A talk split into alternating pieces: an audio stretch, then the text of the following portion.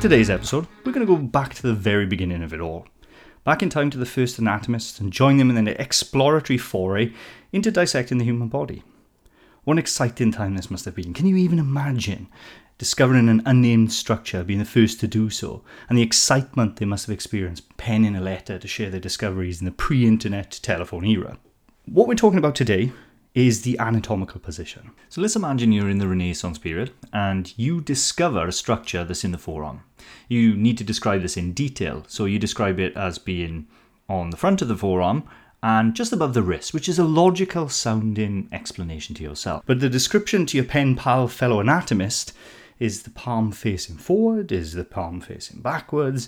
Is the elbow bent or is it straight? The beautiful flexibility of the elbow joint means the possibilities are far too numerous.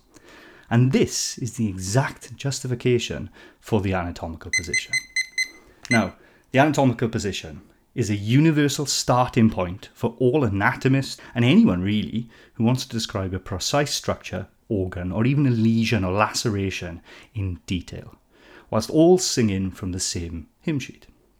So, in the anatomical position, the person is standing upright facing forward, arms resting by their sides and feet around shoulder width apart. The elbows are extended and forearms are supinated.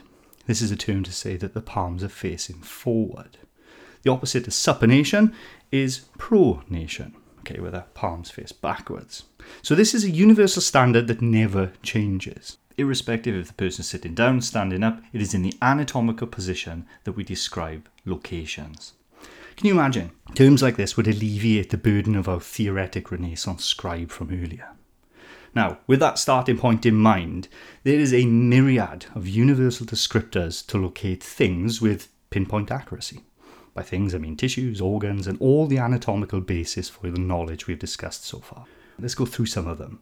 Let's start to the front, literally anterior, which means towards the front of the body. The term posterior meaning the exact opposite, towards the back. Superior, towards the head or above, and its antithesis, inferior, towards the feet or below. Now, these have crept into everyday usage, so nice and easy. The others, not so much. Dissection undoubtedly took place initially on non human animals, and so some of the terms that derive are a little more obscure to the novice in this field. Rostral, or cephalic, describes a structure located near the beak or the nose, or the latter being the head. Cephalic means head. Whereas the extreme opposite end, we encounter the term caudal, so something directed towards the tail, cauda equina or horse's tail.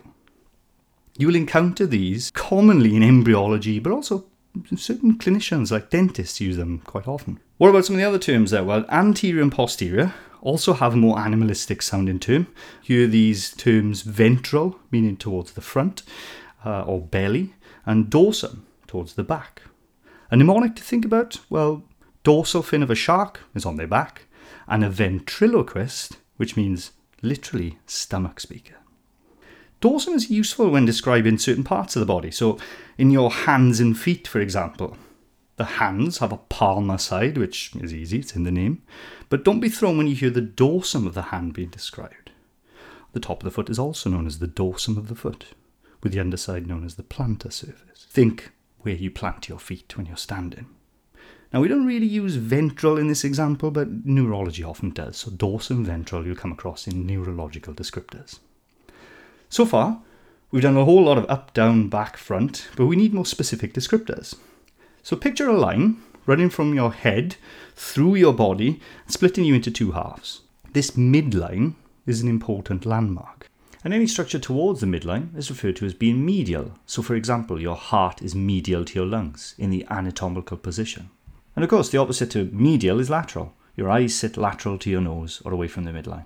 So, irrespective if that person turns to their side, lies down, we always refer to the location relationship of structures in the anatomical position.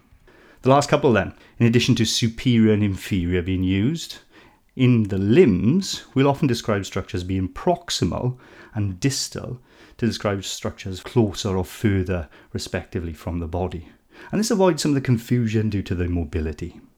In your digits, you have bones called phalanges, which is a great term, and the singular is the phalanx. And there are three of these in your fingers and toes. thumbs and big toes are the exception. The one closest to the body is known as the proximal phalanx, and the bone that you use to dip your toe into the water to test the temperature is known as the distal phalanx. So think dip in your toe, distal, and furthest from the body.